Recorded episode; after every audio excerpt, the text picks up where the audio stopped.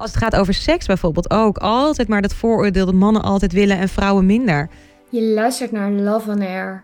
Het programma waarin Handan spreekt met de artiesten, de ondernemers, de creatievelingen en de doorstenkers. Mijn naam is Chantal. Ik doe de productie van Love on Air en van de Love Sexy Collective. En dan gaat Handan nu naar haar gast. Ik heb tegenover mij Kokkie Drost. Hi, hallo, Kokkie. leuk dat ik hier mag zijn. Yes, zeker weten. Je, Kokkie, je zei net, ja, in ieder geval, je ziet er prachtig uit. Je Dank hebt je, een dank hele je. mooie jurk aan, Mhm. eh, rode jurk. Ehm, maar je bent liefdesexpert. Dat Ja. is ook wel heel mooi bij dat rood. Ja, zo noem ik me tegenwoordig. Ik heb, heb lang na zitten denken over wat mijn functie nou eigenlijk is. Ik ben ooit begonnen als relatiecoach en ik coach ook echt nog wel, zowel koppels als singles. Ehm, maar ik heb inmiddels meer een, eh, een missie dan een functie. En dat is het dichtbij brengen van de liefde. Ja, ik zet hoog in, eh Handan. dat ik net zeggen. Ja, Het dichtbij brengen van de liefde. ja.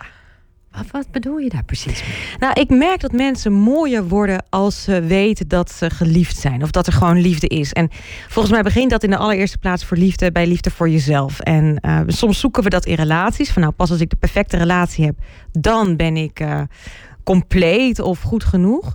Maar het begint juist voor het grootste deel al bij eh, gewoon kijken naar jezelf. Oké, ik ben leuk, ik ben het waard om ehm, geliefd te worden. Maar hoe, hoe kom je nou bij dit onderwerp? Hoe ben je hier ooit terecht gekomen? Want je zegt ook Oké, ik ga proberen, ja, ik ga proberen samen te vatten. Nee, Ehm, je mag er zo lang over Ik mag er zo. Oh, nou, oké. nou, ik ben dus ooit begonnen. Ik weet nog wel, ik was ehm, student psychologie en ik liep stage in Utrecht Overvecht. Nou, kom ik zelf uit een heel, ja, wat is het, beschermd milieu, heel christelijk ook. En ehm, ja, ik kende bijvoorbeeld bijna geen gescheiden mensen, weet je wel? Alles in mijn omgeving was ja, netjes, keurig, veilig vooral.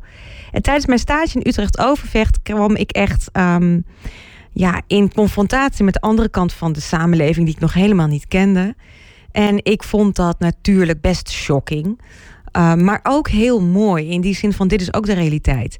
Maar wat ik me vooral realiseerde, ik werkte veel met tieners. Met, um, ja, die vielen een beetje tussen de wal en het schip. Dus het was niet zo dat ze allerlei psychische problemen hadden. Of nou ja, dat het, dat het gediagnosticeerd was of zo. Maar ze hadden wel allerlei problemen met functioneren gewoon op school. En die kwamen dan op zo'n speciaal schooltje. Nou, daar was ik dus soort van de, de, psycholoog dan in, als stagiaire. Later ben ik daar ook gaan werken als uh, docent en begeleider.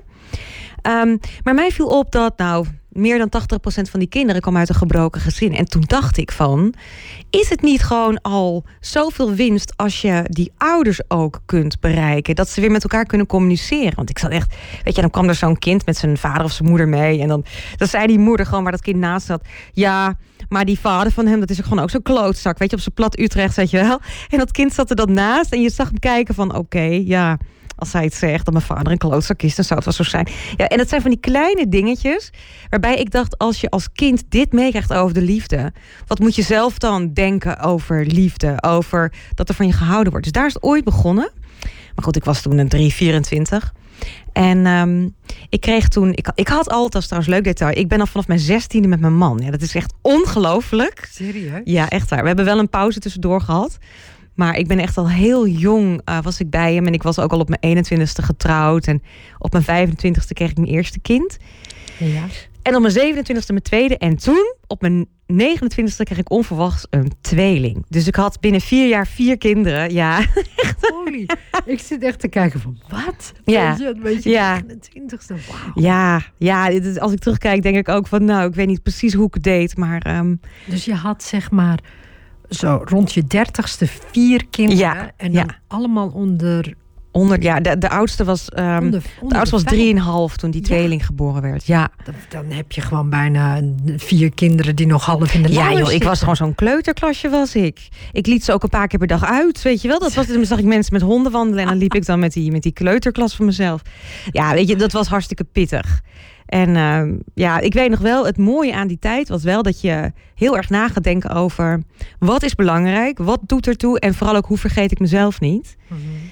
En uh, dat mijn man zei toen van jij moet echt iets gaan doen waar je hart in ligt, anders raak je jezelf kwijt. Want hij wist ook wel, ik hou gewoon van mooie dingen, van uh, iets toevoegen, iets, iets nou ja, iets, iets wezenlijks doen. En toen ben ik me gaan specialiseren als relatiecoach. En aan het begin ging dat heel schoorvoetend en spannend, want die was ik. Ehm, maar toen de tweeling, ik weet nog, ze ging voor het eerst naar school. Ze waren denk ik drieënhalf. En toen ben ik, uh, ik, ik, ja, toen ben ik gewoon gaan schrijven over de kennis die ik had, de verhalen die ik had meegemaakt. En toen, ja, ik had eigenlijk in no time had ik een soort van framework voor een boekje geschreven. En dat heb ik, als ik terugdenk, echt heel lefgozerig. Gewoon opgestuurd naar een uitgever. En uh, die lieten vrij snel weten dat ze het uit wilden geven. En toen ging het snel. Want dan word je gevraagd om te spreken of nog eens wat te vertellen. En als mensen je dan weten te vinden. En ik praat graag over de liefde. Ja, en ik heb daarnaast constant wel gezocht naar de goede balans. En dat vind, ik nog steeds belangrijk. Maar een goede balans tussen thuis en werk. Um, maar weet je, het christelijke netwerk waar ik uit kom, de christelijke wereld, was het eigenlijk niet zo vanzelfsprekend dat je als vrouw zoveel werkt als ik deed. Um, maar ik merk nog steeds, ik heb iets feministisch in me dat dat heel erg hard nodig heeft. Dus uh, ik ben blij dat ik dat ben gaan doen en ik geniet nog steeds ontzettend van mijn werk. Ja, en ik, oh, dat is ook nog een grappige. Ik noem mezelf ook sexfluencer. Ik weet niet of je mijn Instagram heeft bekeken. nee, nee fantastisch. Ja. heel goed. Nou, dat is ook iets wat ontstaan is. Dus ik had heel veel koppels op, uh, op gesprek. En ja, ik merkte zo vaak dat er koppels waren met seksuele problemen. Um, en ik dacht, ja, weet je, ik kan ze allemaal doorsturen naar een seksuoloog. Maar het ligt echt gewoon 9 van de 10 keer is het relationeel gerelateerd. Weet je wel dat je. Seksueel. Nou ja, ook wel. Weet je wel, mensen hebben bijvoorbeeld een verschil in behoeften. Weet je wel, hij vaak is het dus hij wil vaker dan zij. Een probleem wat je heel veel tegenkomt. Uh, en dan kun je natuurlijk gaan kijken van nou, hoe zorgen we ervoor dat zij meer zin krijgt. Maar dat is alleen maar gaan zitten op het probleem. Terwijl het zit veel meer in, wacht even, het is jullie relatie. Het is ook jullie seksuele relatie. Je bent samen verantwoordelijk voor. Dus daar ben ik me ook heel erg op gaan focussen. Ja, en dat vinden mensen leuk. En zo kwam het eigenlijk dat ik inmiddels ook heel veel doe uh, op seksueel gebied. Leuk hè? Nee, ja, wie had het gedacht ooit, dat keurige christelijke meisje? Ja, precies. Ja. weet je, want je, je gaat op zich wel, uh, wel snel er doorheen, hè? Want ja. uh, je zegt eigenlijk dat je, je... Want je begon met stagiaire zijn, ja. hè? Ja. En ehm, tijdens je studie psychologie. En dan, dan geef je dus een, boek, een boekje uit. Mm -hmm. Je noemt het ook een boekje. Ja. Uh, maar hoe groot is het boekje eigenlijk? Nou, het was een boek van 130 pagina's en het heet Lang leven de liefde. En dat heb ik echt speciaal geschreven voor jonge stellen die aan het begin stonden van de rest van hun leven samen. Uh, vanuit het ideaal, dat, en dat heb ik nog steeds. Ik denk als je goed begint aan je, aan je relatie met realistische verwachtingen en je bewust bent van, weet je, een, het getrouwd zijn is de hemel niet. Laat ik dat gewoon maar zo stellen. En een relatie hebben is dat ook niet dan kan het al zoveel schelen in uh, het verloop van je leven. En dat is echt wel naar aanleiding van wat ik, ja, wat ik tegenkwam aan verhalen. Maar ja, ik ontwikkelde gelukkig zelf ook door. En ik heb daarna nog een aantal andere boeken geschreven. Ook een seksboek. Ik noem dat ook gewoon echt standaard mijn seksboek. Ja, ik denk, ja, weet je, uh, mensen vinden het soms zo eng, het woord seks zo hard te roepen. Uh, maar ik heb daar wel voor mijn idee een soort van, nou ja, taboe doorbrekende ja, taak klinkt ook weer alsof, alsof het me is opgedragen. Maar ik vind het heerlijk om daarin ook taboe te doorbreken. Doorbrekend te zijn, ja. Dat, klinkt heel goed. Ja. Maar als ik nou nog eens een keer... Want ik ga nog weer... Dus je hebt zeg maar... niet. Want hoe, spreek je dan met mensen dus over hun relatie? Ben je een soort Dr. Phil? Weet je, hoe, hoe hm. werkt dat bij jou? Ja, nou, uh, mensen melden zich dan vaak aan via mijn website. Of ze bellen. En dan uh, doen we een intakegesprek van... nou, wat is de situatie?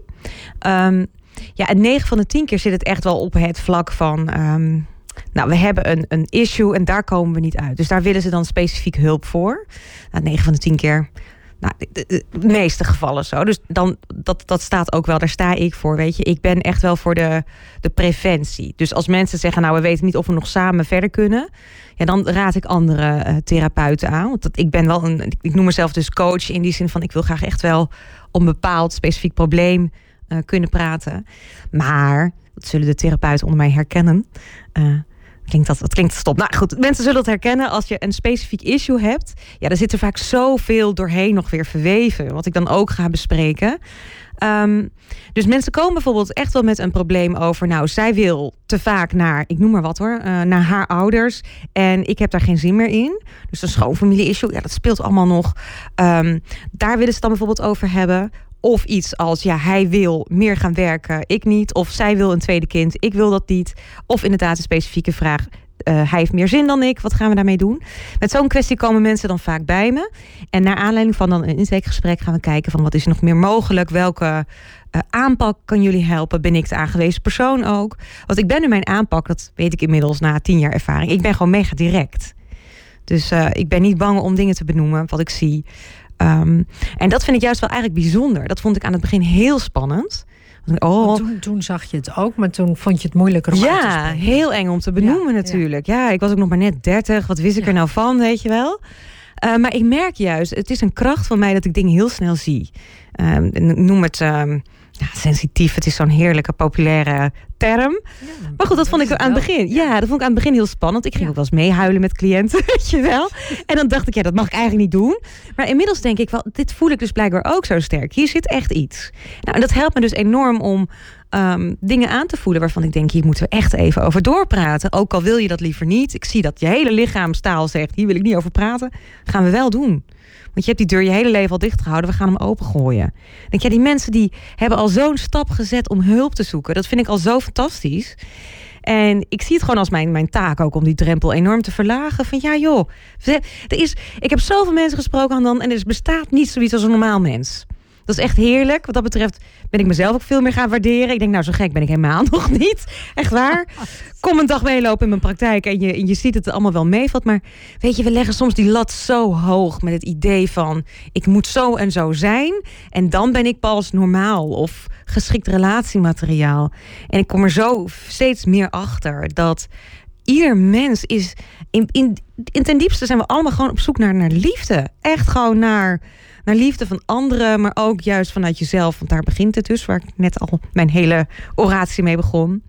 Um, en ik vind het niet zo mooi als dat ik in mijn praktijk met iemand spreek en iets van, van het hart, ik noem het de ziel van die ander, ja, zie. En daar dus ook zacht en mild ja, iets over kan vertellen of die ander kan helpen om ook wat zachter en milder naar zichzelf te kijken. Dat is echt een hele grote sleutel als het gaat over relaties.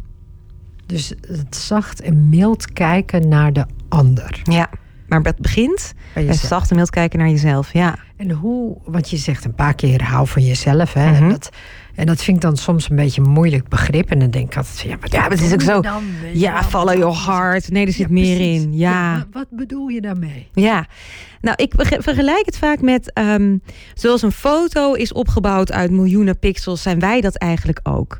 Uh, kijk, ik zie jou nu aan je buitenkant, maar ik zie niet wat jij daarbinnen allemaal nog met je meedraagt. En dan heb ik het nog niet eens alleen maar over je DNA-pakket, maar ook over wat je hebt meegemaakt. Je mooie herinneringen, pijnlijke herinneringen, uh, dingen waar je spijt van hebt, dingen waar je trots op bent. Alles, alles wat jij hebt meegemaakt, wat jij hebt ervaren, heeft ertoe geleid dat jij nu bent wie je bent. Zoals een foto uit miljoenen pixels bestaat, besta jij dat ook. Nou, wat we als mensen vaak doen, is we zien dus, dit is mijn pixelpalet. Um, en die pixel vind ik leuk. Bijvoorbeeld de pixel uh, spontaniteit. Dat is een goede, want die is maatschappelijk wordt die ook gewaardeerd, dus die mag er zijn. Maar er zit er ook een pixel, um, ik noem maar even iets minder uh, gewaardeerd. Uh, de, de pixelhebberigheid zeg maar wat hè. Of nou, je hebt daar een pixel ongeduld. Of daar zit er een met uh, meegaandheid. Weet je, we hebben allemaal eigenschappen waar we wat van vinden. Nou, en wat nou het tegenovergestelde van zelfliefde is, is dat je naar het pixelpalet kijkt en met een oordeel eigenlijk al die pixels naloopt en zegt, ja, die is goed, maar die is minder. Daar moet ik meer van, daar moet ik minder van. Daar moet ik nog even wat aan doen. Oftewel, ja, ik ben een 7, maar ik moet nog hard mijn best doen voor een 8. Dat klinkt misschien al best tevreden, maar je bent constant alleen maar vol oordeel naar jezelf aan het kijken. En dat is om even mooi in de terminologie te blijven, heel verneukeratief voor je zelfbeeld en dus ook voor je zelfliefde. Zelfliefde gaat erover dat je naar je pixelplet kunt kijken en kunt zien: oké, dit ben ik. Oké, ik ben soms hebberig, dat klopt. Misschien ben ik soms jaloers. Uh, als ik naar mezelf kijk, ik ben soms uh, ja, jaloers, ook ontevreden, weet je wel. Um, Terwijl ik, hè, als ik dan heel scherp ben, ik, heb, ik, ik zou niet weten dat ik nog kan wensen. Weet je, ik, ik heb een liefdevol gezin, een leuk huis, mooie kindertjes. Als ik gewoon zo kijk, terwijl er gaan mensen aan de andere kant van de wereld dood van de honger. Dat mag ik niet voelen, denk ik dan. En zelfliefde begint erbij dat je eerst zegt ja. Dit voel ik, dit denk ik, dit vind ik. Dit is onderdeel van wie ik helemaal ben. Maar, er is een groot maar in dit verhaal. Want als ik nou zou zeggen, nou jongens, het voelt goed, dus follow your heart en, en doe maar wat je goed voelt. Dan zit er heel weinig liefde in uh, voor de ander. Mhm. Zelfliefde betekent ook dat je verantwoordelijkheid neemt voor je pixels. Dus wat doe ik ermee? Als ik helemaal vol ga op die hebberigheid, dan kan het ten koste gaan van anderen. Oh, maar ik heb daar recht op, dus ja, jammer dat een ander daar dan onder lijdt. Ik wil dit hebben. Dat is niet, ik noem het even met een heel chic woord, dat is niet autonoom. Dus dat je niet verantwoordelijkheid neemt voor je pixels. Uh, maar eigenlijk heel primair, je doet gewoon alleen maar dat wat je voelt. Nou, en autonomie heeft er juist mee te maken dat je je pixelpalet weliswaar kent en accepteert, maar dat je ook verantwoordelijkheid neemt over wat je ermee doet. En als je dat vanuit zelfliefde doet, zit er dus altijd nog een mildheid in tegen je, nou, tegenover jezelf. Maar als je dat doet vanuit ja, maar dat is niet goed, dan ben je dus weer zo streng. Nou, en wat ik bij veel mensen zie die daar nog zijn, is dat ze ook heel streng zijn voor een ander. Ja, ja, dus als je het moment, zeg maar, als je heel streng bent voor jezelf, ben je dat ook voor een ander. Ja. En dan zeg je ook nog een tweede ding erbij. Je zegt eigenlijk van, ja, inderdaad, follow your heart, maar laat dat ego, het gaat niet alleen over jou. Ja. Dat is eigenlijk wat je ook zegt. Ja, je hebt gewoon echt ook verantwoordelijkheid. ja, ja. Dus het is wel in combinatie met de ander. Of ja, het is en autonomie en verbondenheid. Dat, dat is natuurlijk wat het voor een gezonde balans zorgt uh, als het gaat over relaties. En ik denk soms wel eens, hè, we kunnen zo doorslaan in dat ja, autonomie. Nou, doorslaan in um, uh, het follow your heart idee. Van ja, als het goed voelt, weet je wel. En dat ik dan soms verbaasd ben over, wacht eventjes, maar er zijn nog zoveel andere mensen op deze wereld. Um, kijk, je kunt niet voor iedereen je verantwoordelijk voelen. Maar je kunt wel zorgen dat je, dat je ze ziet. Dat je er oog voor hebt. Weet je wel? En dat is ook weer even een belangrijke. Um, wat ik in veel relaties zie, is dat we nog wel eens doorslaan in die verbondenheid. Dus dat je je al zo bij voorbaat verantwoordelijk voelt voor het geluk van de ander. Dat je alleen maar daarop uh, reageert. Dus jouw partner. Zijn mannen, mannen en vrouwen daar hetzelfde in? Ja, toch wel. je zou denken dat vrouwen dat eerder doen, hè? Ja. ja. Maar nou, dat, op een ander, mannen op een andere Ja, nou, het, dit is wel iets cultureel bepaald ook, hoor. Want um, ik weet niet of jij dat ook herkent, maar zeker in christelijk Nederland wordt er van je als vrouw verwacht dat je zorgzaam bent, weet je wel, en bescheiden. Nou, alles wat ik eigenlijk niet ben uh, in mijn pixelpalet, zou ik maar zeggen. maar ik hou van mijn pixelpalet, echt waar.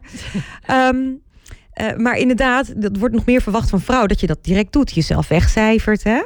Uh, maar mannen hebben dat net zo sterk. Ook mannen zijn gewoon sensitief en die hebben ook emoties. Uh, maar ik denk dat dit nog wel een grote maatschappelijke factor in zich heeft. Waardoor we toch snel denken dat vrouwen dat eerder doen dan mannen. Ehm, maar in relaties zie ik het uh, denken vaak. We dat ze het eerder doen, maar dat is dus in het echt dus niet zo. Want nee. ik heb altijd ook het idee dat mannen het op een andere manier vormgeven, die zorg, zorgzaamheid. Op welke manier? Dat dat veel meer zit in bijvoorbeeld veiligheid leveren. Ja. Weet je, dat dat, Bescherming, dat, ja, dat aspect. Ja dat, ja. dat aspect doen mannen veel meer, vind ik altijd. Dus dat, dat, daar zit hun zorgzaamheid veel meer in. En veel meer je brengen van A naar B. Hè? Ja. Dat doen mannen heel veel. Zorgen, dat je, zorgen dat het goed gaat met de jou. Oplossingen regelen. Ja, precies. Dus dat zijn net, net de andere dingen waar, waar heel veel vrouwen veel meer gaan zitten op van... Um, dat ze voor de kleinere dingen zorgen. Dat het mhm. huis er leuk uitziet. Mm -hmm. was altijd gewassen is. Weet je, de boodschappen er zijn of zo. Weet ik, zoiets. Mhm. Het is net een andere slag van zorgzaamheid. Ja. ja, en toch merk ik, ik ben zelf een beetje, ik noem mezelf een, ja, ik veel, een beetje, ik ben een beetje feminist geworden sinds een week of twee. Ik heb een heel leuk eh, boek gelezen van Naima. Ik ben achternaam is een beetje lastig. Nee, nee, nee, niet, nee, nee, je bedoelt Naida. Ja. Naida Roenza. Ja, die komt. Oh, ik ben helemaal fan van haar. Dat zij heeft een boek geschreven, ja. heel lekker ding, 365 vrouw, jaar vrouw, uh, met allerlei uh, uitspraken die zij uh, gedurende een aantal jaren heeft verzameld. Waarin de vrouw steeds wat kleiner wordt gemaakt, weet je wel. En denk als je het hebt over dit soort zorgzaamheidverschillen. Dat zit ook voor een groot deel in wat de maatschappij accepteert. Maar mijn um, verhaal over je emotioneel verantwoordelijk voelen voor een ander. ligt eigenlijk meer op het aspect, stel je naar voren. Um, mijn man ziet aan mij dat ik me niet gelukkig voel. En ik ga heel ontevreden lopen doen. En eigenlijk onbewust verwacht ik dus van hem dat hij ervoor zorgt dat ik me weer gelukkig voel. Dat ja. gebeurt in heel veel relaties. Ja. En uh, wat je, je ziet ook heel vaak andersom. Dat de ander zich dus, dat ik me dus verantwoordelijk voel van, oh, mijn man kijkt zagrijnig. Ik moet gauw wat doen dat hij weer vrolijk is, weet je wel. En dat kan misschien vanuit liefde lijken te zijn. Maar heel vaak is dit ook een patroon in relaties. Uh, waarbij het juist. Um, helemaal niet vanuit liefde gaat, maar eerder vanuit een soort van angst. Van, oh, oh, maar ik moet wel zorgen dat die ander gelukkig is, want anders ben ik niet goed genoeg als partner, weet je wel? Oh, zo ja. Ja. Dus dat is ook wel als het gaat over autonomie, dat je uh, dus de ander ook niet verantwoordelijk maakt voor wat jij voelt. Ja. Weet je wel? Dat, dat doen we vaak toch nog wel. Ja, maar ik, uh, ik werd boos omdat jij dat en dat zei. Maar wacht even, het is jouw boosheid. Het is eventjes voor jezelf goed om na te gaan. Waar komt die boosheid vandaan? Was het terecht dat je zo boos werd? Waarom reageerde je zo buitenproportioneel fel? Weet je, een goede relatie heeft gewoon alles te maken met jezelf kennen. Um, en niet op een hele strenge veroordelende manier, maar echt gewoon ook heel lief zijn voor jezelf. Van, oh, logisch dat ik zo reageerde. Want het deed dit of dat met me. Ja. Ja, dat klinkt. Ja, je, je, je legt het prachtig uit. Ik, want we komen hier nog wel op hoor. Maar ik dacht, ik ga nog eens even terug naar hoe jij je man bent tegengekomen. Daar vind ik dan zo benieuwd naar. Want je hebt het zo makkelijk over relaties. En je bent vanaf je zestiende dus al bij, uh, bij je man. Ja. En uh, dus dat betekent ook dat je toen jij ging studeren, weet je, dus jullie mm -hmm. hebben best wel heel erg veel meegemaakt. Mm. En daarna ook dus vier kinderen gekregen. Ja. Vier zijn het er geboren. Ja, ja. ja, ja, er zijn er vier gebleven, ja hoor. nou nog wel meer. Ik was daarna een soort van genezen, ja. ja, dat dacht ik. Maar, uh, nou ja, goed, sommige vrouwen die hebben er acht, weet je, die ja, kunnen dat, dat ook. Maar ik, uh, ik, ik bedoel, ik vind twee al veel, mm -hmm. laat staan de vier. maar, dus hoe is dat, hoe hebben jullie elkaar dan ontmoet? Ja, heel um, traditioneel. Wij zaten op dezelfde middelbare school. Um, ik weet niet of de luisteraars zijn uit het midden van Nederland, maar het is het Van Lodestein College. En dat is, uh, nou, ik denk de, de meest strenge school van Nederland. Een heel streng reformatorische school was dat. Um, Leg maar eens uit wat strenge reformatorisch Ja, heel orthodox christelijk. Serieus? Dus Sorry? Sorry? Serieus? Ja? Bestaat dat nog steeds? Jazeker, ja, ja. Ja, helemaal. Ik kom uh, vanuit, ja, ik woon in Renen en dat ligt echt midden op de Bijbelbelt. Daar zie je nog heel veel. Um, ja, weet je, bijvoorbeeld gewoon uiterlijk kenmerkend was bijvoorbeeld dat meisjes een rok moesten dragen. Uh, jongens geen uh, korte broeken bijvoorbeeld. Ja, het zijn van die, van die dingen die dan... Um, ja, ze, ze, nemen bijvoorbeeld de Bijbel heel erg letterlijk. Dus, en daar halen ze een hoop uh, wetten uit, waardoor je dat dus ook op school op die manier uit moet leven. Bijbel lezen deden we een aantal keer per dag. Um, ja, godsdienstonderwijs was heel belangrijk. Dus echt een, een heel gedegen christelijke middelbare school, reformatorische school. Nou kom ik uit een modern gezin. Zeker uh, voor uh, orthodox-christelijke begrippen. Bij ons thuis kon heel veel. Uh, we mochten vooral ook heel kritisch nadenken. Mijn ouders moedigden ons aan. Um, ik heb nog een hoop zussen en een broertje. Maar zij zeiden vooral ook tegen ons van... meiden, zorg dat je gewoon um, financieel onafhankelijk kunt zijn. Nou, weet je, dus mijn ouders zijn helemaal niet zo uh, traditioneel als, als die school. Uh, waardoor ik dus ook al vanaf het begin. Het, zat, het zit sowieso in mij dat ik graag nadenk en, en een beetje rebels wil zijn of zo. Ja. Um, en mijn man komt juist uit de meest rechtse flank van wat er op die school mocht komen, zeg maar. Dus, dus maar dan, uh, dan heel streng. Heel streng, ja. Met dat rechtse. Ja, ja, ja okay. precies, ja. ja. Dankjewel voor het vertalen. Ja, voor mij is dat zo vanzelfsprekend, maar ik snap dat het niet voor iedereen zo is. Um, dus dat heeft in onze relatie aan het begin echt wel voor wrijf, wrijving gezorgd. Want zijn familie was helemaal niet zo blij met mij. Zo'n zo'n totaal niet uh, keurig in het gebaande pad gaand meisje. Maar mijn man zegt juist wel eens: ik heb juist bewust ben ik op jou gevallen. Het zit ook in mij. En ik denk dat dat ons uh, nog steeds zo sterk bij elkaar houdt. Kijk, we waren jong en super verliefd en hormonen gierden ons lijf, absoluut. Maar vanaf het begin werden we al heel erg um, ja, gedwongen om bewust keuzes te maken. Voor elkaar, maar ook van hoe staan we in het leven? Waar, waar, waar denken wij op een bepaalde manier over? Um, en dat zorgt er dus voor dat je in plaats van, nou, zolang het leuk is, blijf je bij elkaar. Nee, vanaf het begin al een soort van verbinding met elkaar opbouwt. Van ja, wij weten. Um, wij weten, wij denken bewust na waar we hiervoor zijn, wat we graag willen doen met ons leven. Dus niet alleen maar genieten, rijk worden en uh, we zien het wel, maar ook iets kunnen toevoegen of zo. Of, of bijdragen in de levens van anderen. En ik merk dat we dat allebei sterk hebben. Uh, het is een jaar uit geweest, omdat het echt. Ik was, ik was 19. Um, en toen is het een keer zo enorm geëscaleerd uh, met zijn ouders. Uh, dat hij op een gegeven moment kreeg mijn man de keuze.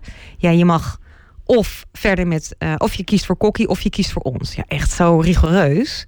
Ik hoor het ook wel eens bij, bij moslims, hè? Ja, soort. Is, het ja, het is, is echt wat te vergelijkbaar. Kijk, ik wil net zeggen, het is echt te vergelijken. Want, ik bedoel, ik ken vriendinnen die, uh, een vriendin bijvoorbeeld, die heeft voor, om, de, om de keuze van haar man heeft ze uiteindelijk heeft haar vader nooit meer met haar gesproken. Haar vader dat zijn zulke heftige drie keuzes. jaar geleden overleden. En ze heeft hem eigenlijk daarna nooit meer gezien. Ja, ja dat is zo onbegrijpelijk heftig. Zo, weet je wel, zo vastberaden erin blijven staan. Zo zwart-wit, hè? Ja. Maar ja, goed. Kun je niet zeggen, ja, nee, maar goed, dat was dus wel iets waar, uh, met name mijn man toen, ik weet het nog wel. Uh, kijk, want ik, ik kom uit een, ja, een heel warm, liefdevol gezin. Ach, het was altijd gedoe. Ik heb ook van die mondige zussen. En ja, weet je, het was altijd wel, wel toestand. En nog steeds bij ons thuis. Uh, maar altijd liefde. Altijd. En nog steeds, wat je ook doet, waar je ook gaat wonen, wat je ook kiest, je bent altijd welkom. Dus die onvoorwaardelijke liefde, die heb ik heel erg sterk altijd gevoeld. Maar mijn man heeft echt de keuze gemaakt um, om bijvoorbeeld uit huis te gaan. Want ik heb het uiteindelijk uitgemaakt. Ik heb gezegd, jij gaat die keuze niet maken. Wij maken het uit en ga eerst maar eens dingen uitzoeken. Maar die is dus uit de kerk gegaan bijvoorbeeld. Die is op zichzelf gaan wonen. Uh, die heeft nog meer wat, wat echt een aantal keuzes gemaakt... die voor zijn ouders heel moeilijk waren. Want dat was niet uh, nou ja, wat ze eigenlijk hoopten. Um, en uh, na een jaar, we hadden af en toe wel contact... maar altijd wel een beetje op een afstand. Na een jaar... Ja, toen kwamen we elkaar weer op een gegeven moment tegen en wij zeiden van wow, de liefde is er nog zo sterk. En dat was wel heel bijzonder. Ik heb in het jaar ook, ik, het was een leuk jaar hoor. Ik ben op vakantie geweest naar Joret del Mar bijvoorbeeld. Daar mogen mijn dochters echt nooit heen. Maar goed, um, ik heb wel leuke dingen gedaan in dat jaar. Maar ik, ja, ik wist gewoon, ik hou, ik hou van, hij, hij heet Nico. Ik hou van Nico. Zo zielsveel. Um, en ik weet ook al toen we elkaar weer zagen dat we het ook allebei wisten. Wij gaan, wij gaan gewoon samen oud worden. En toen hebben we eigenlijk ook heel rigoureus, ik was 21 toen ik trouwde, gewoon ook besloten, we gaan, we gaan gewoon trouwen. En uh, er was nog, nog geen seconde spijt van gehad. Vroeg me nog af, hè. Um, kijk, want je zei dat hij, toen hij dus 19 was, um, hij eigenlijk uit die kerk is gezet. Mm -hmm. Of hij is zelf uitgestapt. Ja, hij heeft zijn lidmaatschap uh, opgegeven. Ja. En, maar dat is toch eigenlijk wel het een van de ergste dingen die je, die je kan doen. Weet je, je, je treedt uit een gemeenschap. Ja, ja. Want, ja, ik vind het sowieso bijzonder dat je dat zo goed uh, begrijpt. Uh, want veel mensen denken, oh, ja, hoe belangrijk is het? Maar inderdaad, het was um, zeker in de gemeenschap waar hij in zat, de gemeente. Um, ja, Weet je, daar, daar heerst eigenlijk de gedachte, de leer, zoals deze in onze kerk wordt verkondigd, dat is de enige ware. En elke andere, andere leer uh, brengt je niet in de hemel. Oftewel de hel. Weet je wel, even, ik zeg het heel zwart-wit, maar er is, dat is wel waar het op neerkomt. Uh, dus er zijn ook echt wel veel uh, woorden en ruzies over gevallen. Um, ook, ook vanuit de kerkenraad zelf. Ja, ja, zeker ook. Ja, ja. Ik moet wel zeggen, weet je, um, wat ik uh, in zijn ouders wel, wel bewonder, is dat ze op een gegeven moment, toen Nico zei: Ja, ik maak deze keuze. Ik ga wel met Kokkie trouwen en ik ga naar een andere kerk. Dat ze ook vanaf dat moment hebben gezegd: Oké, okay, dan accepteren we je keuze. En ik weet dat ze dat heel erg moeilijk hebben gevonden. Um, maar goed, we zijn inmiddels twintig uh, jaar verder, uh, gelukkig. En uh, ja, weet je, het is, het is altijd. Um, ik vind het altijd gezellig als ik ze zie. En ik denk dat dat voor een heel groot deel komt omdat zowel wij als zij weten: oké, we verschillen in mening. Um, maar we, we accepteren elkaar en, en familie is gewoon het belangrijkste. Dus weet je, door de keuze die wij hebben gemaakt. Zijn zij ook eventjes heel erg op scherp gezet van wat de consequenties voor hen zijn. En dat je dus zelfs door manipulatie als ja, maar dan kun je dat vergeten en dat, dat je dan uiteindelijk toch de liefde voor je kind zwaarder weegt. En dat, dat waardeer ik ontzettend uh, in ze. En ik weet ook dat niet iedere ouder dat kan. Um, maar ja, aan de andere kant vind ik het ook wel. Um, voor, ik ben nou zelf moeder. Weet je, ik vind het zo ontiegelijk belangrijk dat mijn kinderen weten dat ik altijd van ze hou.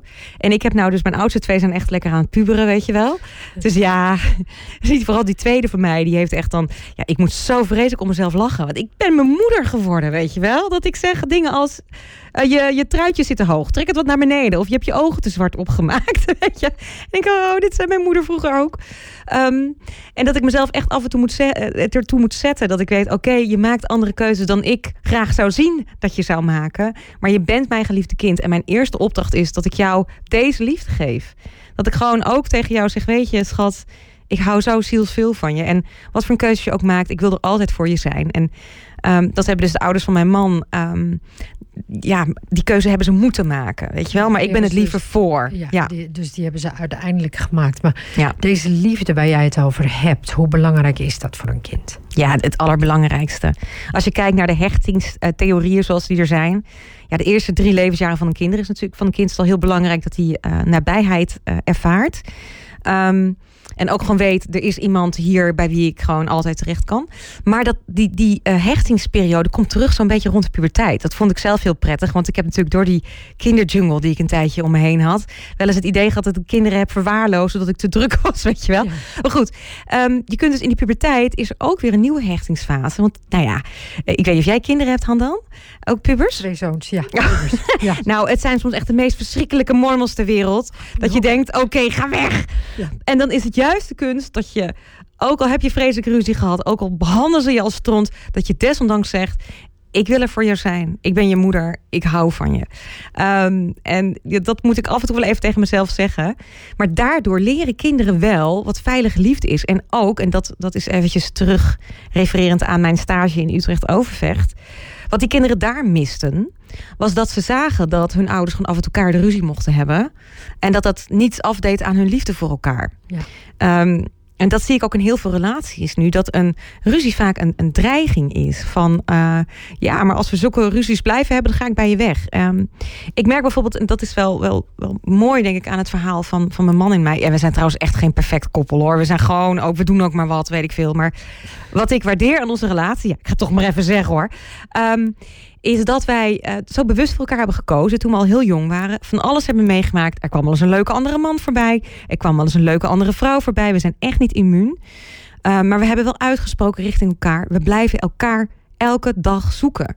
En we gaan niet slapen met een lauw gevoel of met een ruzie. We willen gewoon echt aan het eind van de dag zeggen: Ik zoek jou. En al ben ik je even kwijt, we gaan elkaar weer vinden. Weet je wel, we hebben bijvoorbeeld een hele drukke periode gehad afgelopen maand. En dat we dus echt eventjes uit moeten spreken: Wacht, het is lauw, maar ik wil jou blijven zoeken. Ik wil je blijven vinden. Um, dus wat dat betreft is ook juist het getrouwd zijn. Ik ben ook best wel fan van het huwelijk. En ja, het is wel grappig, want als christelijk meisje was ik juist. Ik heb me enorm afgezet en nog steeds wel tegen al die christelijke heilige huisjes van. Uh, als je getrouwd bent, mag je niet scheiden. Dan ben ik de eerste die zegt: hoezo niet? Weet je wel? Ja. Um, maar ik merk dat ik het huwelijk wel weer ben gaan waarderen, omdat ik juist uh, zie dat juist dat we elkaar um, beloofd hebben: van ik blijf jou zoeken. Ik wil jou niet zomaar kwijtraken of uh, tabé zeggen. Is ruzie maken dus ook helemaal geen bedreiging. Want dan maken we hem even flink ruzie. Dan ben ik het maar even verschrikkelijk met hem oneens. Ik heb me ook voorgenomen dat we elkaar weer gaan vinden. Ja. En dat houdt een relatie op die manier ook wel, wel spannend. Dus er mag af en toe een ruzie zijn. Het mag af en toe knetteren. Uh, maar wij hebben afgesproken dat we elkaar blijven vinden. Nou, dat is best ruzie maken. Is af en toe nog best wel even... Oh, geef wat reuring of zo op een dag. Ja, en weet je, en mijn kinderen zien ook op die manier van... oké, okay, Um, ruzie maken betekent dus helemaal niet het einde. Maar dat je dus ook weer, er, weer eruit gaat komen samen. En dat is denk ik, als je het hebt over liefde... Um, een heel belangrijke, dat dus uh, ruzie maken helemaal niet de afwezigheid van liefde betekent. Maar ruzie maken, als er liefde is, juist iets heel veiligs kan zijn. Maar, dit, maar wat je zegt, kijk, en dan denk ik van...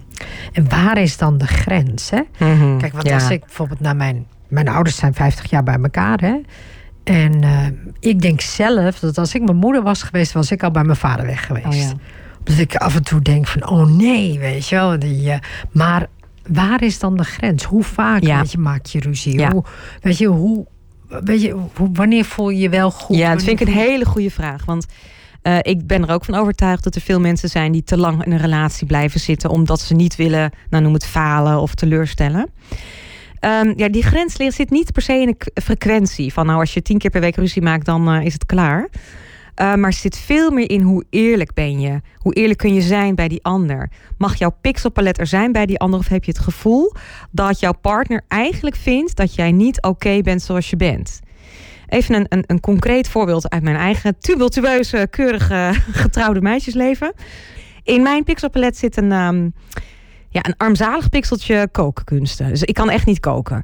En ja, en zorgen ben ik ook niet zo goed in. En laat dat nou net iets zijn wat ja, in dat milieu waar ik uitkom... juist iets is wat je als meisje heel erg moet hebben. Nou, dat heeft bij mij voor gezorgd... in die tijd dat ik dit allemaal nog niet wist, wat ik nu weet... Um, dat ik mezelf op dat punt eigenlijk nooit goed genoeg voelde. Um, dus het is een, ik noem het dat noem ik een pijnplek. En we hebben allemaal een pijnplek. Kijk, ik noem nou deze pijnplek omdat het een veilige is.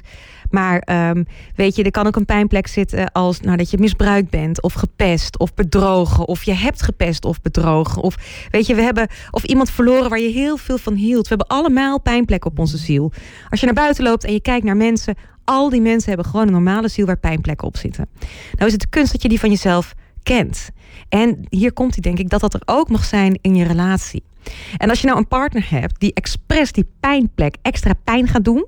Hè, zo had ik dus een keer dat mijn andijfje aan was gebrand. En mijn man die zei iets van ja, je moet het ook zo zo doen. Nou, ik ontplofte. Want ik ja, je weet het altijd beter en ik doe het ook nooit goed. Want die pijnplek werd keihard aangeraakt. Doe. Dus ik had een acute aanval. Want ik noem dat van verbale incontinentie. Ik ging echt woe, vol in, uh, in de aanval. Um, nou, en als mijn man nou kwaad had gewild, dan had hij kunnen zeggen: Ja, dan loop je nou altijd te zeiken. Je denkt nooit dat je wat goed kunt. En dan moet ik zeker maar. Die ruzies hebben we ook wel gehad aan het begin van ons huwelijk, want we waren nog piepjong. Maar hij ontdekte al vrij snel: Wacht even, dit is een pijnplek. En daar moet ik, laat ik het even heel mooi zeggen, uh, goed voor zorgen.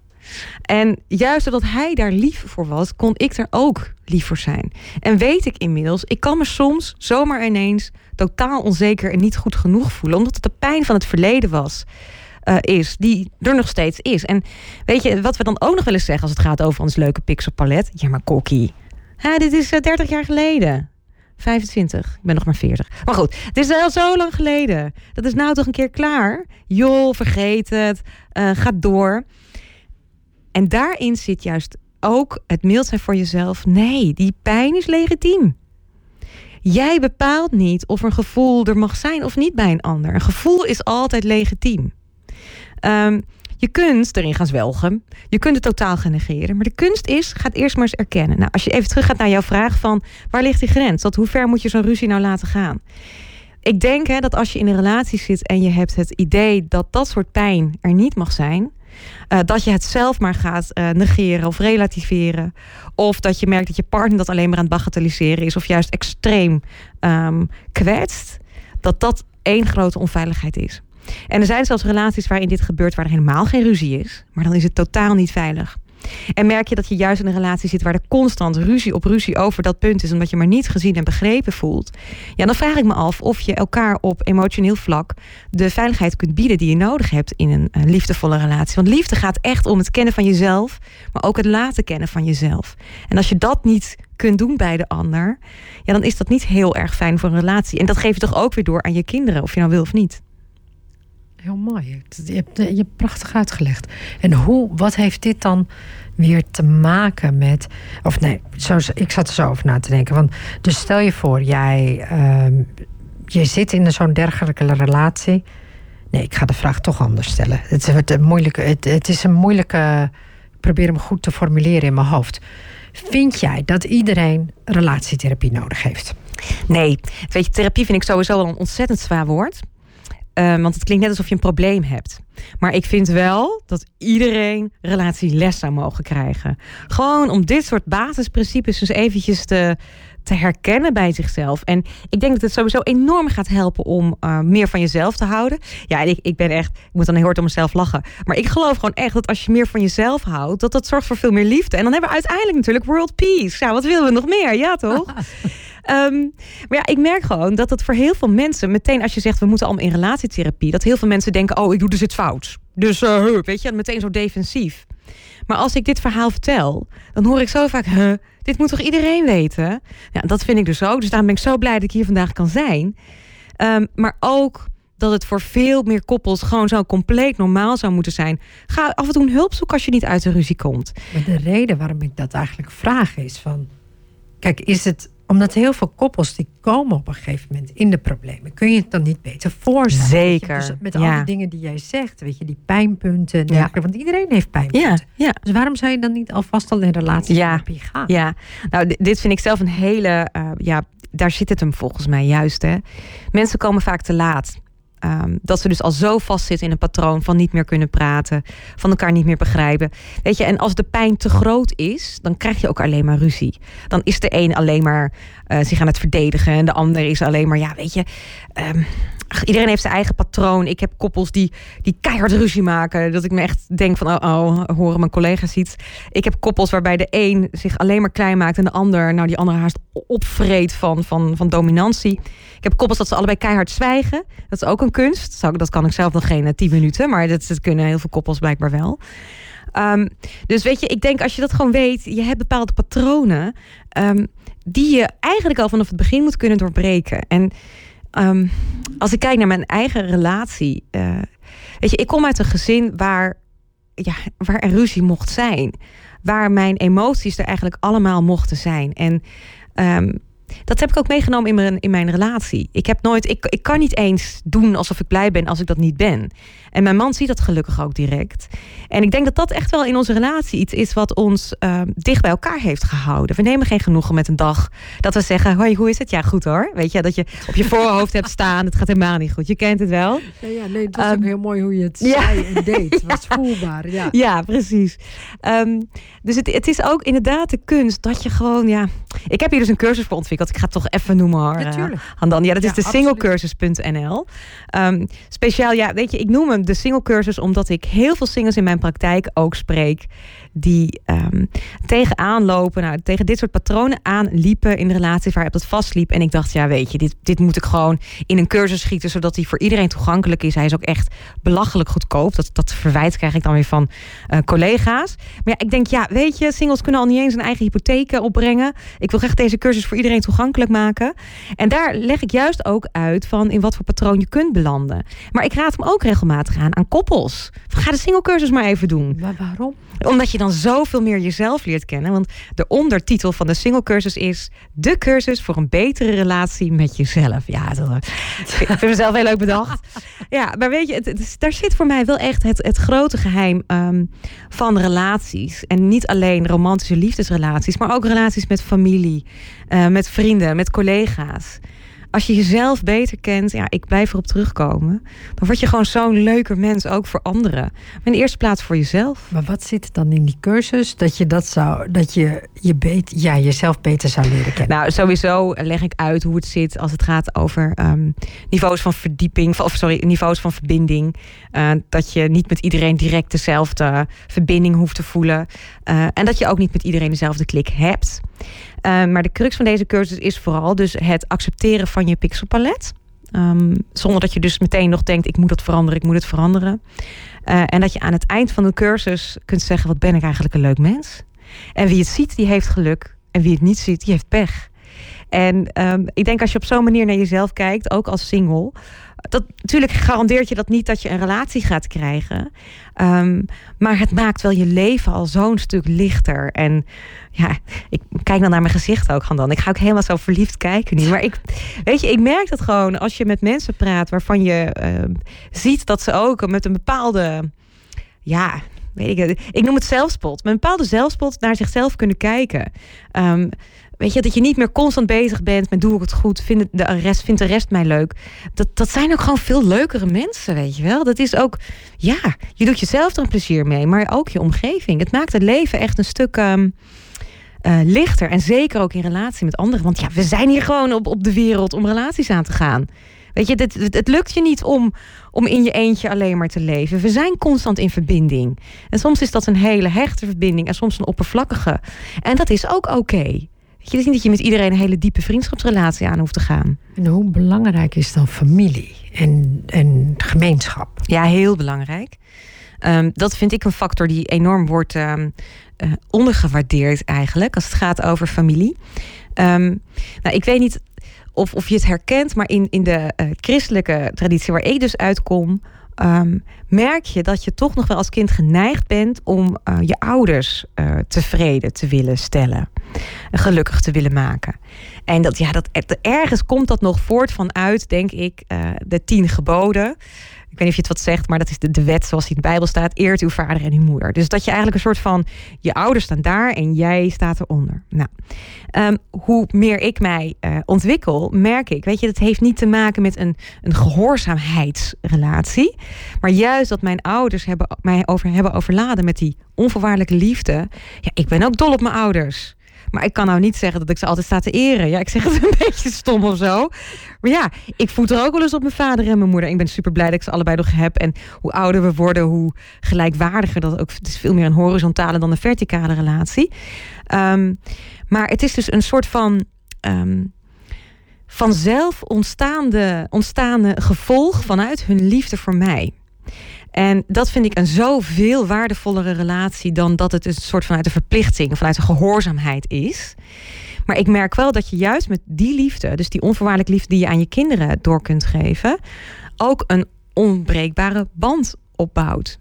En maar in plaats van dat dat gaat vanuit een, een um, nou, verplichting, ja, noem het ook maar een loyaliteit die je als kind richting hebt, richting je ouders, vanuit de autonome keuze om vanuit liefde ook er voor je ouders te kunnen zijn.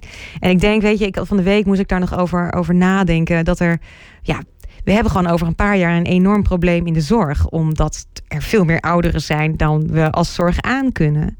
En ik denk dus dat je daar als kinderen ook steeds een grote rol in krijgt. Um, en ik vind af en toe, ja, gewoon dan, dan verbaas ik me over de keelheid waarmee kinderen over hun ouders kunnen praten. Maar je kunt die verantwoordelijkheid bij die kinderen leggen. Van hoe kun je je ouders zo behandelen? Uh, maar je kent het verhaal niet. Je weet ook niet hoe die, die ouders hun kinderen hebben behandeld. Maar ik weet wel dat ik echt met geen enkele vezel in mijn lijf aan zou moeten denken dat ik mijn ouders ergens zou neerzetten van nou uh, ja, jullie zijn nou oud, doei. Nee, weet je, het is ook vanuit een vanzelfsprekende liefde dat ik dat voor ze zal doen. Wij gaan heel even door met muziek. Mooi. We, gaan terug, we komen terug op dit onderwerp. Want het is echt een. Uh, ik vind het een prachtig onderwerp wat je doet. Uh, wat je, wat je um, ja, wat je net zei. We gaan naar de Beatles. Here comes the sun.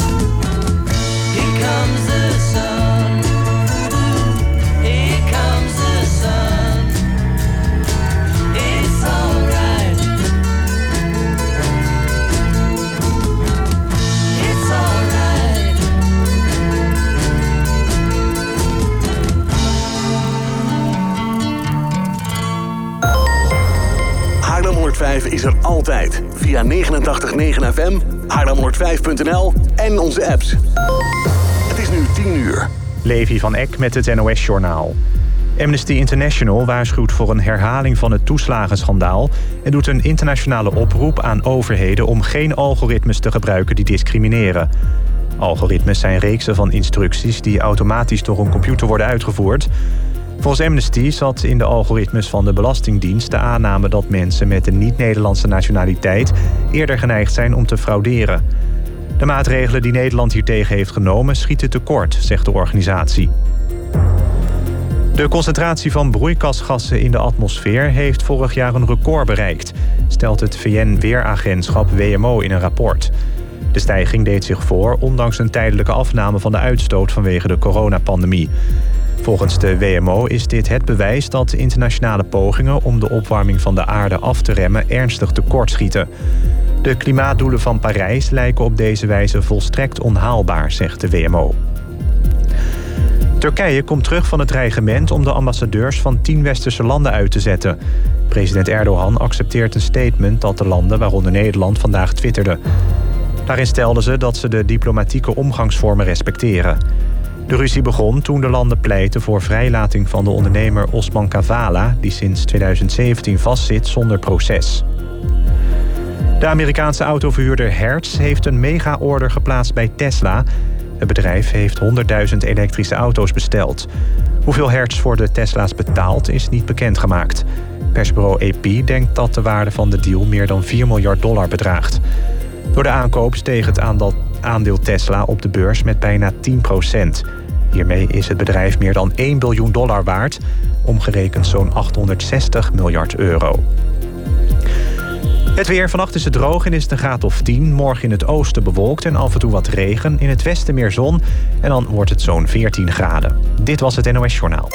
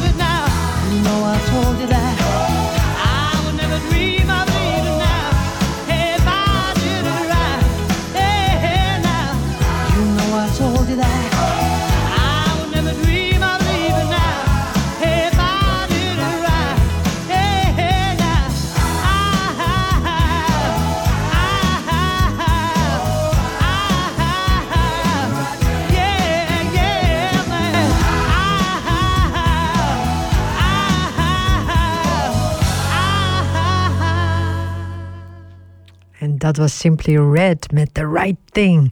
Um, het is alweer het tweede uur. En uh, jullie hebben net het nieuws gehoord. Um, en je luistert naar Love on Air. Mijn naam is Handan. Ik vergeet het altijd om te zeggen. Want we zit, als je zo in de uitzending zit, dan ga je eigenlijk gewoon uh, zo een beetje door. Ik heb tegenover mij Kokkie Drost. En het eerste uur kun je natuurlijk altijd luisteren op uh, de podcast Love on Air. Wees ook zo vrij om dat te doen op Spotify, op Apple Podcasts, op alle andere plekken. Um, en we hadden het net met Kokkie het uur ervoor over familie, over loyaliteit. En zelfs een beetje over de zorg en over hoe je kijkt naar je ouders. En, en Kokkie die zat heel mooi, nam ze het voorbeeld en ze zei van... goh, hoe zit dat in islamitische families? Of die hebben ongeveer hetzelfde en dat klopt ook wel. Mhm. Ik vind, um, ik heb zelf zoiets, als je kijkt naar Nederland... soms lijkt het wel alsof je in Nederland bijna oud mag bijna niet. Je wordt een beetje weggezet. In Doorhout noemde iemand het ooit, hè? Hoe, doorhout? Ja, Marianne Zwageman heeft die. die term ooit gebruikt. Nou, daar ging Twitter helemaal op los. Ja. Nou, dit vind ik dus ongelooflijk. Ja, ja. ja, een hele hoop culturen. Ik, ik kan me herinneren dat er ooit iemand uh, dat ook vertelde... dat ze um, nog voordat ze trouwde uit huis ging... en dat, ik weet niet meer welke cultuur het was... Um, do you leave your parents? Weet je wel, van laat je je, verlaat je je ouders ongekend. En hier in Nederland, ja, het is natuurlijk gewoon...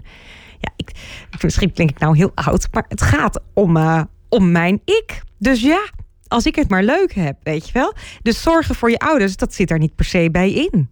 Ja, ik herken dat wel bij mezelf. Ik weet niet of jij dat ook ergens in je hebt. Maar ja, goed, uh, je wilt het liefst uh, zelf helemaal leuk hebben. Ja, en dat is dan zorgen voor een ander, dat zit daar niet per se in. Dus weet je, en dat zit in onze cultuur zo, soms zo diep van als ik het maar leuk heb. Uh, en dan niet echt rekening houdend met wat dat doet met een ander. Daar kan ik wel eens heel verdrietig over worden, ja. Ja, nou, ik heb, ik heb 10, 20 jaar geleden heb ik wel eens trainingen gegeven. En dan gaf ik mensen altijd kaartjes. En dan zei ik van, goh, weet je, zet nou eens achter elkaar neer wat voor jou de belangrijkste waarden zijn. Uh -huh. En daar kwam dus altijd uit uh, van. Uh, zelf, uh, zelfredzaamheid, uh, zelf, nou ja, vooral zelfredzaamheid. En je gelooft het niet, ik ben, heel Nederland door geweest. En ik ben bijna op elke school ongeveer in Nederland uh, geweest. En dan kwam altijd die zelfredzaamheid als nummer één eruit Uh-huh. bij elke groep. En als je dus dan zeg maar vaak naar de niet-Nederlandse groepen ging, wat ik niet heel vaak deed, maar als je dat deed, dan was het vaak totaal andersom. -huh. En, en je, ik kan blijven zeggen van, weet je, ieder mens is anders, maar dat zelfredzaamheid zit zo sterk en Mhm. voor jezelf zorgen is zo sterk in Nederland. Ik denk dat het daar, daar ook heel erg uitkomt. Maar um, daar hoort dus ook bij dat je dus je ouders verlaat en dus ook niet meer voor je ouders zorgt en gewoon zoiets hebt van, die, die, dat ligt blijkbaar achter mij. Terwijl Ja. ik juist denk wat mijn moeder weet of wat mijn vader weet, daar heb ik heel erg veel aan. Uh -huh. Want hun wijsheid, dat is voor mij een soort goud. Ja. Ik, ik, Dat ben jij wel een heel ontvankelijke dochter hoor. ja, is dat, is ja, dat zo? ik, ik heb mijn, mijn 13-jarige dochter. Die, Ja, oké. daar ben ik wel streng op. En dan zeg ik, ja, maar ik wil niet dat jij dezelfde fouten maakt als ik. Maar mam, die moet ik toch lekker zelf maken, zegt ze dan. Maar Nee, maar, ja, maar dat is wel anders. ik herken mijn- wel wat je zegt. Mijn ja. 15-jarige zoon zegt ook tegen mij van ja, weet je, ik, eh, ik weet niet uh, of ik hetzelfde en of dit en of dat. Maar, um, maar als ik kijk naar mijn ouders, dan vind ik wel echt als zij verhalen vertellen of mijn moeder kookt op een bepaalde manier, dan, dan denk ik altijd van jeetje, weet je, waar, waar, heb, waar heb ik dit gemist? Ja, Weet je? Dat, ja. uh, er is altijd wel iets wat ik denk van, oh, dat hebben ze eigenlijk toch best slim gedaan. Maar dat had ik 20 jaar geleden of 30 jaar geleden, zag ik dat niet. Nee, zo. nee. Dit is ook een proces wat je zelf Door moet. Hè? Weet je, ik denk wel, als ik, als ik dit hoor, wat jij ook vertelt over dat, dat zelfredzaamheid. Het is iets wat natuurlijk ook. Ja, uh, je ziet het als het soort van het hoogste goed. Je, je, je een mooie auto kunnen rijden, je eigen huis kunnen betalen. Het liefst heel veel mooie vakanties kunnen maken. Um, Weet je, het, het, het, het, werkt ook op een manier dat we het bij een ander zien. Dat we denken, oh, dit wil ik zelf ook heel graag. En dat vind ik wel eens heel, heel tragisch. Ik denk, ja, weet je. Um, kijk, ik ga niet zeggen van we moeten terug naar hoe het uh, pak hem weg 50 jaar geleden was. Dat alles weer moet zijn zoals het was. Echt niet. Weet je, er zit ook heel veel goeds in de ontwikkelingen die we hebben.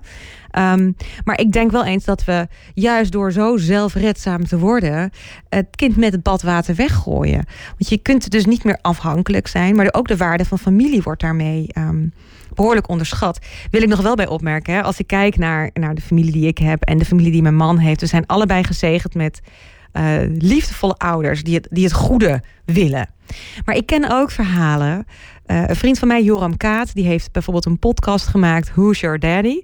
Is heel veel beluisterd. En hij gaat in die podcast op zoek naar zijn uh, biologische vader. Want hij is opgevoed zonder vader. Zijn oudere broer en zus, dat is heel typisch. Uh, die hebben dezelfde vader en die hadden wel een, een, omgangsregeling met hun vader, maar hij niet. Dus, en hij wilde zijn eigen verhaal. Hij wilde ook op zoek naar zijn vader. En hij kon nooit goed begrijpen van... waarom willen, willen jullie geen contact meer met, met onze vader dan? Nou, zeiden die broer en zuster hebben echt zelf voor gekozen... omdat het niet goed was. Maar hij moest zelf op zoek gaan om dat, ja, dat zelf ook te ontdekken. En dat vind ik heel mooi in die podcast. Het is super kwetsbaar en, en eerlijk en ook rauw. Uh, maar daar begrijp ik zijn keuze om um, uh, geen contact te houden met zijn vader. Omdat het, ja, weet je, dat is even mijn interpretatie. Het is, het is destructief voor hem. Um, dus weet je, soms is het ook echt een gegeven dat, dat zelfs familierelaties niet zaligmakend zijn. En weet je, ik denk zeker als, ik heb dat een, een vriendin van mij is ook therapeut, die hoorde ik dat een keer zo mooi zeggen.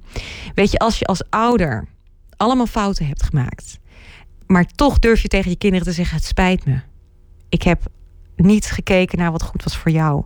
En ik heb nu oog voor jouw behoeften. Dan is volgens mij bijna elke relatie helend. Maar wel als je daar dan ook echt weer op anticipeert. Hè. Ik heb het even weer over het pixelpalet. Het mag er allemaal zijn, maar je hebt wel je verantwoordelijkheid. Um, wat ouders nog te vaak doen, denk ik, is dus...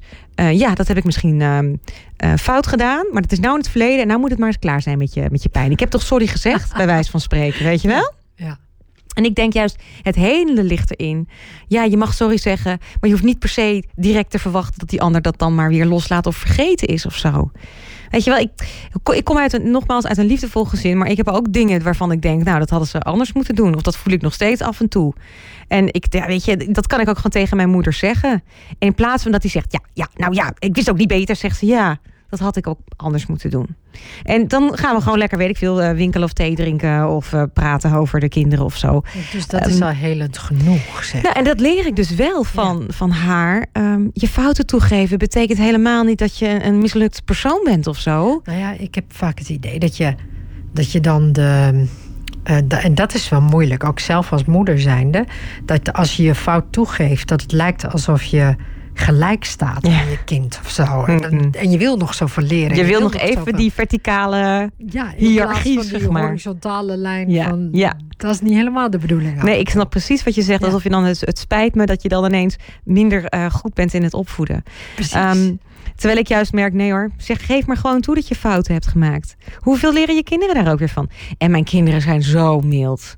Oh man, was ik maar zo mild voor mezelf als dat zij voor mij zijn. Serieus? Als, ja, als ik een fout heb gemaakt en, ik, gemaakt en ik zeg daar sorry over. Natuurlijk krijg ik het nog twintig keer te horen. Maar ze knuffelen en kussen me direct weer. Zeg maar, ja, het klinkt allemaal misschien wel heel zoet. Nou goed, ja. en ik heb helemaal niet zulke perfecte kinderen hoor. De twee van de vier hebben ADHD. En een derde vermoed ik, maar die durf ik nog niet te laten testen. Want ik vind, ik vind het al druk genoeg thuis. Maar goed. Als je dus, het niet laat testen, wordt het niet minder. Nee, weet ik, weet ik, weet ik. En mijn kinderen zijn hoe dan ook gewoon wie ze zijn. Uh, maar daarmee wil ik wel even aangeven. Weet je, in ons gezin gebeurt van alles. En we reageren heel, heel snel op elkaar. En juist daarom denk ik dat het ook gewoon heel helend is... om af en toe gewoon even sorry te zeggen tegen elkaar. En um, het lekkere is dus ook, weet je... we zijn daarna niet minder familie of... Um, minder, um, dat we minder veel van elkaar houden. Weet je, en ik schets dit nu alsof we de hele dag alleen maar zeg ik hou van je. Oh, je bent zo lief. Nee joh. Weet je, we hebben ook gewoon echt mopperdagen. En, en dat ik denk, oh, ik ben de slechtste moeder ter wereld. En ik heb echt vreselijke kinderen. Maar ja, ook dat mag er zijn. ik voel me een beetje zo'n geitenwolle sokken type. Nee, nee, nee, we hadden het, we maar hadden ik, het ik merk dus ook familie. dat, ja, nou, ik merk dus dat, dat dat er ook mag zijn. Ook in mijn pixelpalet. Weet je wel? Ja. Dat ik denk, ja ik ben ook dat moederschap, ook, ook het, het, nou ja, het kind zijn, alles in mijn menselijkheid is vallen en opstaan. Maar als ik nou zo streng tegenover mezelf ben dat het dus goed moet zijn, omdat ik een, een 9 wil hebben voor mijn pixelpalet in plaats van een 8, dan is het niet te doen. Ja. Maar als ik kijk van ja, dit is wie ik ben. En ik leer steeds meer wie ik ben en hoe ik op een fatsoenlijke manier met mezelf om kan gaan. ehm, dan, dan, ja, dan, dan leer je steeds meer. Ik hoorde ooit iemand zeggen: we blijven ons leven lang leerlingen. Nou, ik denk dat dat een hele heerlijke instelling is. Ja. En, de- maar de rol van familie, hè? want dat wordt dan. Want we begonnen eigenlijk in het. Of we zeiden eigenlijk in het vorige uur van. De rol van familie, en dat wordt onderschat. En eh, hoe zie jij dan, zeg maar. De, want we hebben het wel een beetje over gehad van de rol van familie. Want hoe veel zou het dan moeten zijn? Dat je, is het nou dat je, dat je dus. Weet je, heel. Nou, er zijn, er zijn denk ik twee, ja, de twee kanten hoe je hier naar kunt kijken. Ja, want je kunt dus de, de rol van familie als de gemeenschap, maar ook de rol van familie al- als. Ehm, heb, jij, heb jij broers en zussen, Ja. Handan? Eén Ehm, broer, één zus. Ja. Als ik jouw broers en zussen zou vragen naar hun verhaal van hun opvoeding, hoe ze Dat kijken naar totaal hun. anders. Nou, Ik precies. heb laatst met mijn broer erover gehad. We hadden het over één keer dat mijn ouders een keertje weg waren. En hij zei: Het was echt vreselijk, want ze waren een paar dagen langer weg. En ik zei: Nee, ik vond het zo leuk. Zei ik. Mhm, Letterlijk mhm. zei ik: ik zei, Hoe kun je dat nou, hoe kun je Mhm. dat nou vreselijk hebben gevonden? Hij zei: Ja, ik had het gevoel dat ze ons zomaar achterlieten. Ja. Ik dacht alleen maar van: joe, Vrijheid! Verantwoordelijkheid, jee! Ja, precies. Nou, maar dat soort dingen al. Maar ook, ja, weet je, het- het- ik merk het aan mijn kinderen. Ik heb met alle vier een andere chemie. Weet je wel, het heeft niets te maken met dat ik van de een meer hou dan van de ander. Maar met de een heb ik heel snelle grapjes. Met de ander ga ik knutselen, weet ik veel. Weet je, er zitten gewoon. En ze hebben ook allemaal dus weer een ander verhaal. Dus de rol van familie sowieso. Dat is trouwens heel leuk. eh, als je luistert en je denkt, wow, ik wil hier eens wat mee doen. Teken je keukentafel. Zoals je hem herinnert vanuit je, nou ja, ergens vanuit je jeugd. Het mag in je puberteit zijn, mag ook je, je kinderjaren. Je gewoon eens gaat tekenen. Waar zit jij? Waar zaten je ouders? Waar zaten je broers en zussen? En dan per persoon een soort van kernwoord erbij te zetten.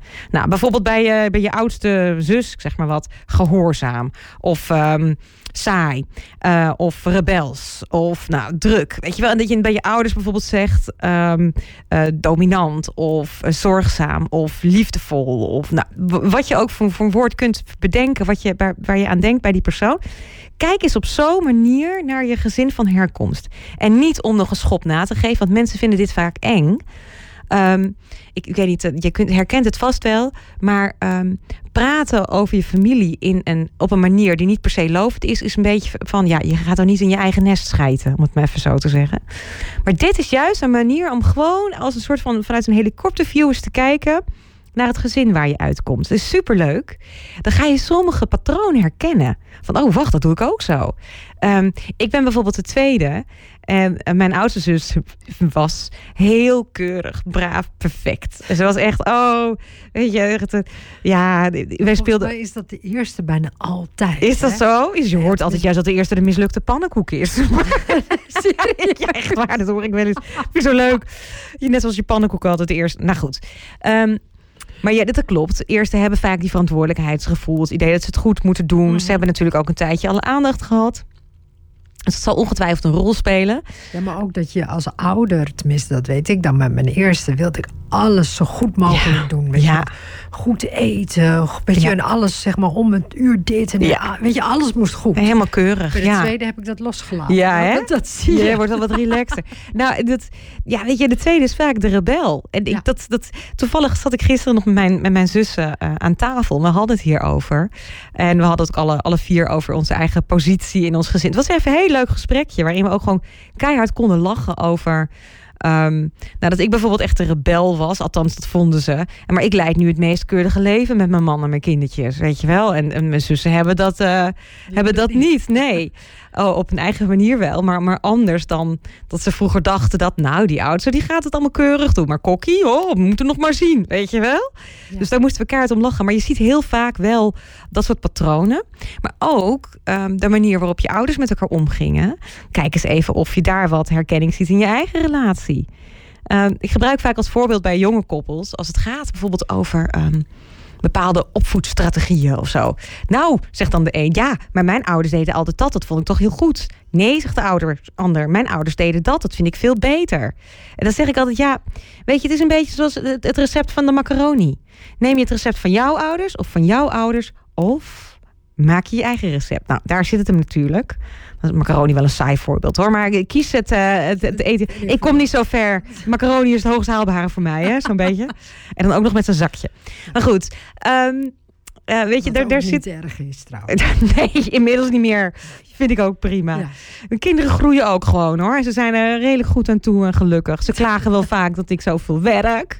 Maar ik zeg, wees maar blij dat ik dat doe. Dan hoeven jullie straks niet meer die hele feministische emancipatietoestand te doorlopen. Ja. Maar dit terzijde. Um, er, er zit er natuurlijk wel heel erg in. Ja, weet je, je moet samen ook weer je eigen recept, je eigen strategie, je eigen patronen ja, opbouwen. En het is ook heel goed om um, soms eventjes iets totaal anders te doen dan wat jouw ouders deden of normaal vonden. En dat doen we het liefst. Uh, ergens zit die loyaliteit. En loyaliteit betekent dus dat je het eigenlijk nog steeds goed wil doen voor je ouders. Uh, stom voorbeeld. Ik kan bijvoorbeeld heel uh, lopen voeteren op mijn moeder, die weer eens een keer een afspraak is vergeten of zo. Maar als mijn man dat doet, ja, dan word ik woest. Dat mag hij niet doen. Ik mag iets negatiefs over mijn moeder zeggen, maar hij niet. Nou, loyaliteit heeft er alles mee te maken. Uh, dat we eigenlijk altijd nog geneigd zijn om op te komen voor onze ouders. Ze niet teleur willen te stellen. Uh, maar juist, nou ja, ze nog steeds tegemoet te willen komen of tevreden. Dat is, het is heel diep de loyaliteit. Hè? Wat jij net zei over dat je al zo jong uit huis bent gegaan. En mijn man bijvoorbeeld ook. Dat is ontiegelijk moeilijk. Omdat je weet dat je je ouders... Ik zet even tussen aanhalingstekens, maar verdriet doet op een bepaalde manier. En dat wil je als kind automatisch niet. De liefde van een kind voor ouder is onvoorwaardelijk. Maar het was, het, zo, het was zo leuk, of tenminste zo bijzonder in Nederland, dat als je zeg maar die keuze die ik heb gemaakt naar die zelfstandigheid toe en naar die zelfredzaamheid toe, dat werd in Nederland heel erg bejubeld. Ja. Het was zoiets apart, zoals ja. dat achteraf gezien. Als, ik er, als ik er nu over nadenk, denk ik van jeetje, dat is toch best apart. Ja. Mensen vonden dat hier zo belangrijk. Maar ik heb nog, nog, een, uh, nog een vraag voor je, voordat ik daarop doorga. Want met mm -hmm. jou kan ik zo denk ik nog... Uh, ja hoor, we gaan door tot, uh, tot laat. maar bijvoorbeeld, want je hebt het net over het gezin. De keuze die je maakt voor je relatie, voor je partner. Als vrouw zijnde trouw je met je vader. Denk je dat? vraag ik me Dat is wat ik aan jou vraag. Ja, je, je ziet het wel vaak uh, dat er iets van herkenning is in um, wat je gewend bent vanuit huis. Dat je dat ook wel opzoekt. Want het is natuurlijk gewoon, je kunt het gewoon verklaren als het is bekend en dat trekt aan. Um, je hoort wel, en dat is serieus waar, je hoort vaak dat als je vader alcoholist was, dat je achteraf ook een alcoholist uh, blijkt te hebben uitgekozen.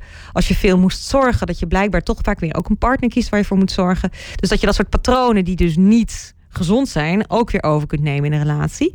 Um, als ik kijk van, ik moet vaak zo vreselijk lachen, want als ik dit vertel, mijn vader is nou klein en nou, gedrongen zou ik niet echt zeggen, maar niet lang.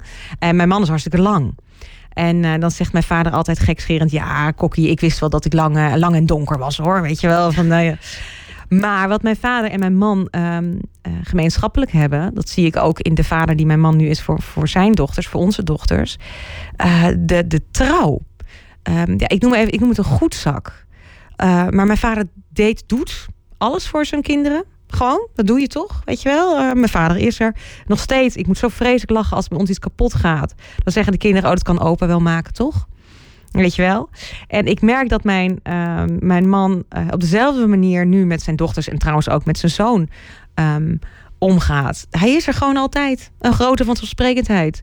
Pap, het regent. Pap, mijn fiets is kapot. Hij gaat er naartoe. Terwijl ik denk, nou, zoek het maar even uit. Um, dus er zijn echt wel patronen die je, vooral die, die je herkent, uh, die je dan ook weer die, daar, dat trekt aan. Want het, het is vertrouwd. Weet je wel? Ik heb bijvoorbeeld als ik in het buitenland loop, dan vind ik de knapste mannen, dat vind ik de Nederlanders. Ja, het is heel erg. Objectief gezien is dat waarschijnlijk helemaal niet zo. Maar het is voor mij herkenbaar. Weet je wel? Maar dus dat betekent dus ook, dus als je uit een, uit een slecht, of je ouders hebben een slecht huwelijk, slecht voorbeeld gegeven, mm -hmm. daar voel je je dus ook vertrouwd bij. Ja, dat noemen ze de rolerende rekening. Dat je dus eigenlijk weer de rekening die, die nou, zij nog niet hebben vereffend, die krijg je zelf weer terug. Dus je kunt zo dat patroon weer, uh, op, ga, je, weer op voortborduren. En um, het is dus ook de kunst, en dat vind ik wel mooi wat jij vroeg in de eerste uur van ons gesprek. Moet niet iedereen vooraf in therapie?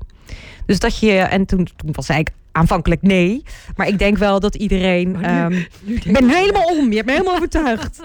Nee, maar dat het wel volgens mij heel gezond is. Dat jij uh, gewoon, ook als je in een relatie gaat, dat je uh, heel kritisch kijkt van hé, hey, wat voor patroon neem ik mee? En ik heb ooit een keer zo'n prachtig artikel gelezen over um, wat je als vader aan je dochter kunt laten zien. Van wat is een, een, een gezonde relatie, weet je wel. De gezonde manier waarop je als vader bijvoorbeeld je dochter uh, vastpakt, knuffelt, ervoor ze bent.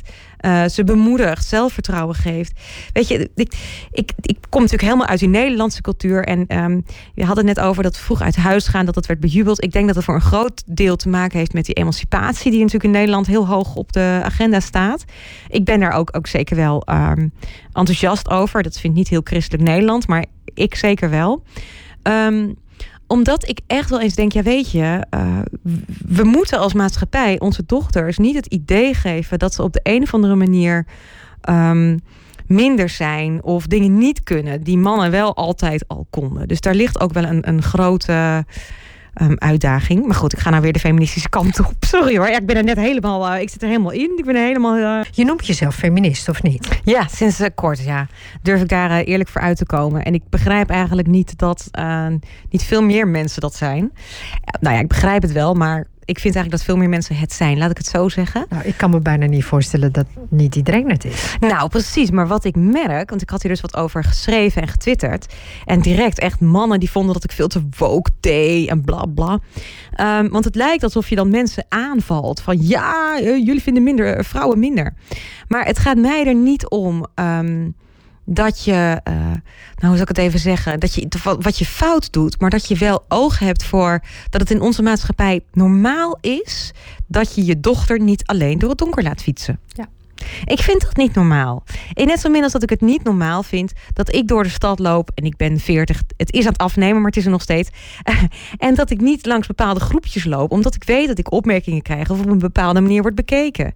Dat is allemaal niet normaal. Of dat je als vrouw zo constant bewust bezig bent met hoe zie ik eruit. Um, weet je, en... neem, neem, dat jij als je, als je naar een, langs in een steegje gaat waar het donker is, dat je toch drie keer nadenkt of je dat gaat doen. Precies.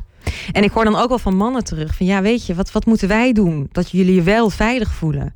En ik ja, dat, ik, dat vind ik al fantastisch, die vraag überhaupt. Hè? Um, en ik ja, ook gewoon even vriendelijk glimlachen kan al enorm helpen. Of even kort iets contact maken, dat kan al enorm helpen. Dat je dus gewoon weet, oké. Um, maar ik denk dat dit, dit zo diep in onze hele maatschappij zit. Uh, dat het echt ook nog wel een paar generaties kan duren voordat dit, dat het verschil minder is. Um, maar dit is ook iets wat je op een bepaalde manier wel in uh, relaties zit. Dat je toch uh, uitgaat van, maar mannen doen altijd zo en vrouwen doen altijd zo. En dat is ook iets wat we met elkaar in stand aan het houden zijn. Weet je wel, dat ja, ja zeggen dan mannen. Uh, daar heeft Naida bijvoorbeeld ook in haar boek zo'n leuke quote over. Van ja, maar vrouwen zijn van nature gewoon handiger met baby's. Die weten hoe ze die moeten troosten. Ja, dag. Weet je wel, dat is, dat is uh, ik geef jou wel eens een dagje, zo, ja. zoiets. Um, dus weet je, er zit, er zit ook wel iets in, in, dat merk ik bij mezelf in, in onze relatie, waarin wij heel erg begonnen met, um, mijn man was de sterke en degene die het wist, en ik was toch wel de afhankelijke, uh, merk ik dat dat nu veel meer, veel meer verandert. Ook omdat ik in mijn carrière veel uh, zelf, nou, zelfredzamer, noem het maar zo, uh, ben um, mij ook doorontwikkel. Ik ben niet puur meer constant aan het, aan het zorgen. En trouwens, dat hebben we vanaf het begin echt wel uh, goed verdeeld. Mijn man is de laatste tijd ook minder gaan werken. Uh, dus ik dat, merk dat we daar in onze relatie ook weer veranderingen uh, in hebben. En die vind ik eerlijk gezegd ook wel leuk of zo. Weet je wel? Het is ook wel gewoon. Um, het is in ieder geval nooit saai. En dat vindt mijn man af en toe best wel lastig van uh, ja, maar ik, ik, ik, wil nog wel gewoon mijn lieve meisje hebben. Ik zeg ja, dat ben ik ook wel, maar ik ben niet meer zo, zo afhankelijk als vroeger. Ik weet gewoon wie ik ben en ik zeg dat vind ik eigenlijk hartstikke leuk. Nou ja, daar, daar moeten we dan ook wel weer op anticiperen. Als je zeg maar. naar dat boek van Naida kijkt, hè, wat, vond, wat vond jij er dan zo apart aan? Want uh, bedoel, ik, ik vind dat ze het echt perfect heeft gedaan doordat ze het echt zo heeft neergezet. Maar het is gewoon heel herkenbaar. Ja, nou, ik las vanaf haar, van haar een interview in een uh, krant. waarin ze bepaalde dingen benoemde die mij zo aanspraken. Uh, omdat zij vooral zei: we vinden het normaal dat het verschil er is. Ja. Maar is dat wel normaal? Nou, kom ik uit die uh, christelijke traditie. Ik heb het al de hele tijd, zeg ik dat. Um, ja, het is ook, ook, wie ik ben, wat me vormt en zo. Um, en ook in christelijk Nederland kunnen we er wat van als het gaat over die man-vrouw verschillen en het uh, vooral niet te hard willen roepen dat man en vrouw gelijk zijn. Um, en ik heb dat zelf ook wel een tijdje geloofd, weet je dat? Dat ik echt dacht, ja, maar mannen zijn hier beter in. Dit moet ik ook maar niet doen. Uh, in, zeker in de reformatorische traditie waar ik uitkom, nou, in de moslimtraditie is dat hetzelfde. daar heb je geen vrouwelijke predikanten. Nee. nee, absoluut niet. Want dat uh, kunnen vrouwen nou eenmaal niet. Ja, weet je wel. Uh, dat verandert gelukkig wel. Maar ik heb het zelf ook hele lange tijd geloofd. Echt waar. Jij kan toch beter naar een man luisteren. Dat, dat soort. Het zijn van die filijne dingetjes die ja. overal. Je gelooft het zelf ook en je houdt het in stand. Maar heb je dan niet dat je. Kijk, je geloof, ik ben al heel blij dat, dat, dat je dit nu zegt. En, en ik precies hetzelfde. Maar ik heb soms nog steeds dat ik denk van. Uh, ook al weet ik dit dat het me nog steeds overkomt. Ik heb wel eens een sollicitatiegesprek afgenomen. En uh, een man die dan zei van, hé, hey, dit kan ik. En hij kwam echt zo overtuigend over. Ja, en het tweede ja. sollicitatiegesprek was een vrouw. Ja. En zij had een beter cv. Ze kwam slechter uit het... Ja. Ik, ik was gewoon echt dat ik dacht van... Ja. Ik bedoel, ik geloofde de man eerder, dat Ja, wil ik eigenlijk mee ja. zeggen, dan de vrouw. Nou, en de, ik zei altijd, en dus moet je niet aan positieve discriminatie doen en dus die vrouw toch die plek geven. Maar een vriendin van mij zei laatst, ehm, eh, nou, zij komt in allerlei eh, grote bedrijven en inderdaad ook bij, eh, bij de directie. En ze zegt, doordat ik daar vrouwen zie zitten, ben ik ervan overtuigd dat ik het ook kan. Dus eh, weet je, ik zit bijvoorbeeld elke week in een eh, podcast, echt superleuk. eh, de- deze week heet die, eh, met twee mannen. En ik, eh, ik weet nog wel, aan het begin vroeg ik van jongens, zit ik hier omdat ik vrouw ben? Want eh, hè, ik wil natuurlijk worden geselecteerd op mijn eh, kunde. En niet omdat ik een vrouw ben, dat ik hem daarom mag doen. Maar inmiddels denk ik, als ik hier nou zit omdat ik vrouw ben. En andere jonge vrouwen denken, oh, dat kan ik dus ook. Dan daarmee doorbreek je volgens mij dat patroon van... Ja, exact. Dat je dus als vrouw toch onzeker gaat zijn, want je bent vrouw, kan ik het wel. Uh, maar ik, ik merk wel dat ik dat zelf ook nog steeds heb. Alleen ik ben er steeds bewuster van aan het worden. En dat wil ik nog even zeggen van waarom ik denk dat het op zoveel weerstand stuit. Um, toen de Black Lives Matter beweging uh, opkwam, uh, toen voelde het voor mij alsof mij als, als witte vrouw racisme in de schoenen werd geschoven. En ik was helemaal geen. geschreven. Je hebt er een column over geschreven. Ja, ja, ja, ja, klopt. Ja. En, maar zo, dat gevoel gaf mij dit. En um, ik dacht, maar ik ben helemaal geen racist. Maar toen realiseerde ik me, wacht. Ik heb als witte vrouw geen idee. Ik heb geen idee hoe het is om altijd maar ergens even te voelen dat je blijkbaar zwart bent. En um, natuurlijk zijn de intenties niet van iedereen van oh, lekker racisme. Nee, natuurlijk niet. Of discrimineren of iemand even naar beneden halen. Maar het is overal in deze maatschappij nog steeds aanwezig. Nou, zo, zo zit het ook met die man-vrouw verschillen. Dus ik begrijp dat heel veel mannen denken: hallo, uh, ben ik ineens seksist? En wat maak je me nou? Nee, absoluut niet. Maar het is iets wat zo in onze maatschappij zit waarvan ik denk: dit, dit moeten we echt. uh, Dit, dit is toch niet normaal? Dit is een, een erfenis van, van jaren, eeuwen, religie.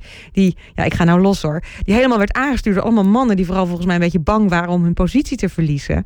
Maar ja, dat, daar zijn we echt al lang aan voorbij. Dat hoeft echt al lang niet meer. Dus, het um, ging volgens mij veel meer over macht ja. dan het ging over goedheid. Ja, en precies. Ik vind sowieso, weet je, met de heksenverbrandingen Ja, die ja. er zijn geweest. Ja. Weet je, het was, was echt om die de vrouwen echt te onderdrukken. Weet je, wel. je, Ja, je waren te mondige vrouwen. Dat staat bijvoorbeeld in de Bijbel zo'n verhaal. Dat haal ik dan graag aan. Ja. Het ging over koningin Esther. Ja, heel mooi Bijbelboek is dat. Maar goed, het begint bij een, een koning. Ahasverus, echt een supermachtige man over een enorm rijk. En zijn koningin, eh vast, die, die wil niet dansen voor hem en zijn eh, dronken vrienden.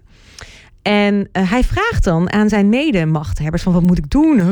En die zeggen ja, je moet er straffen. Want anders denken andere vrouwen in het Rijk ook dat ze dat zomaar kunnen maken. Hun eh, mannen kunnen ongehoorzaam kunnen zijn. Nou, ik denk ja, dit is volgens mij in al die duizenden jaren is er geen klap aan veranderd.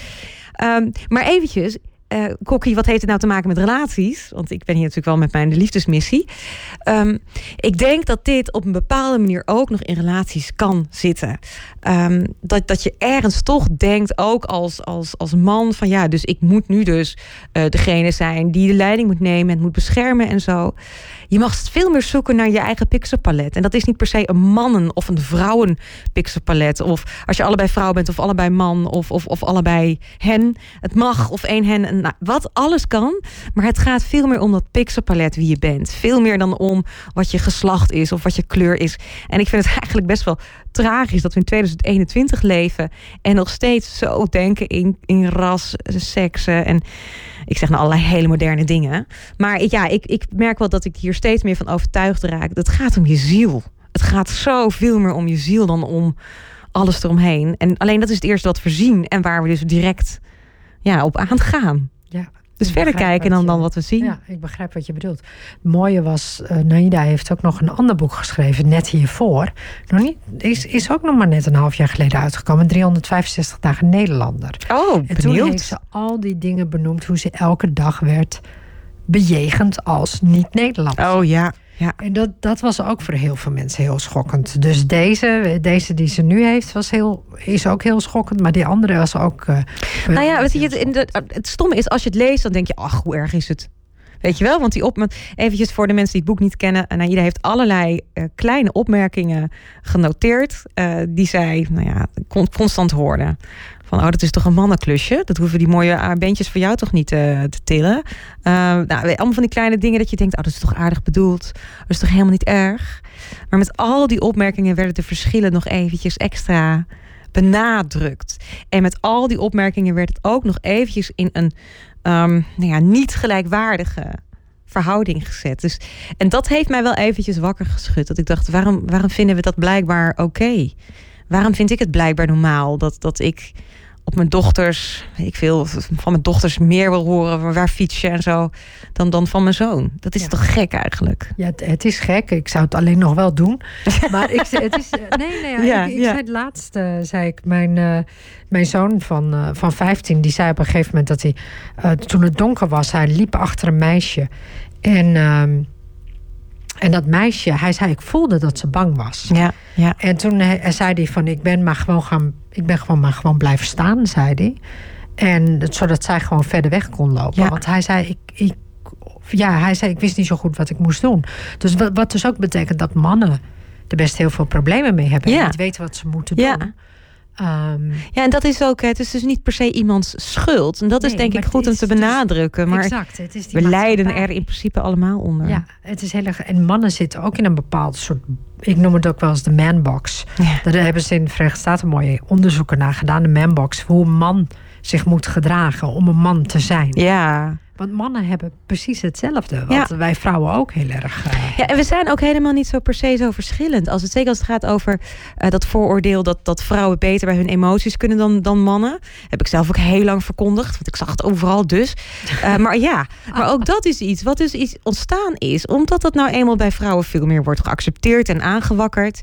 Terwijl ik in mijn praktijk juist zie dat als je doorpraat en doorvraagt met mannen, net zulke normale emotionele wezens als vrouwen. Of, of Ja. abnormaal, of hoe je het ook wil duiden. En mannen zijn geldt- gewoon vaak veel complexer dan dat ze vaak ook zeggen dat ze zijn. Ja, hè? Want heel veel mannen ja. zeggen van nee, mannen zijn heel makkelijk. Je geeft ze eten, je geeft ze drinken. En dan net of dat het zou zijn. je vergeet seks, dat hoort er ook bij ja, je. je eten, drinken en seks. En dan zou een man blij zijn. Nou, Ja. dat is niet zo. Dat klopt niet. Nee, net zo. Dat is dus ook weer. Dat, dat pixelpalet is gewoon alles overstijgend, zeg maar. Het is veel belangrijker dat je daar naar kijkt. Maar als het gaat over seks bijvoorbeeld ook. Altijd maar dat vooroordeel dat mannen altijd willen en vrouwen minder.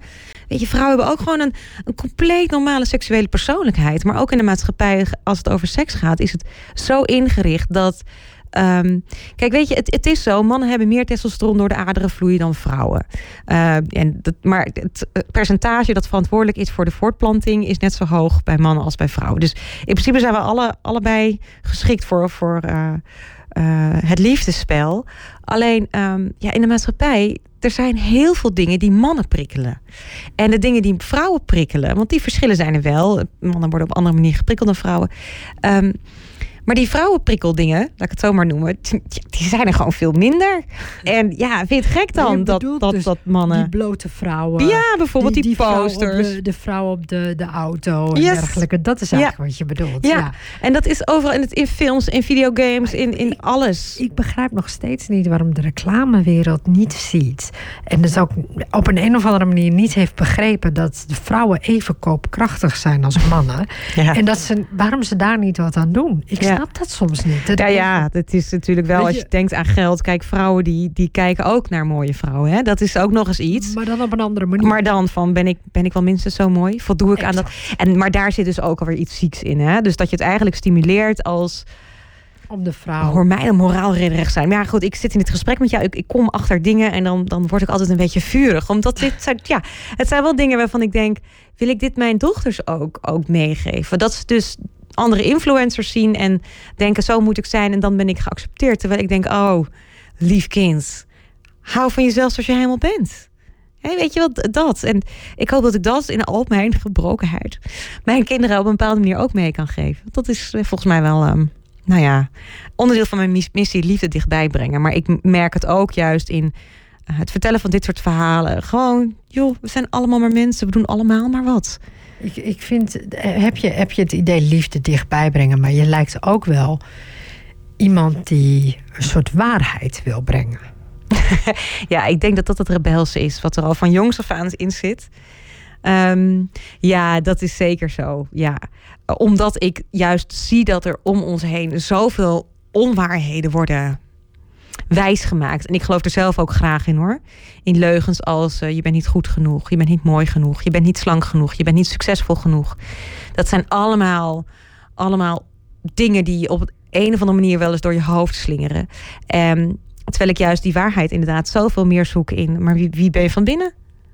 Dat zei Edith Eger van het mooie boek. ehm, ja, het geschenk. Ze heeft nog zo'n mooi boek geschreven. De keuze, dat is het boek.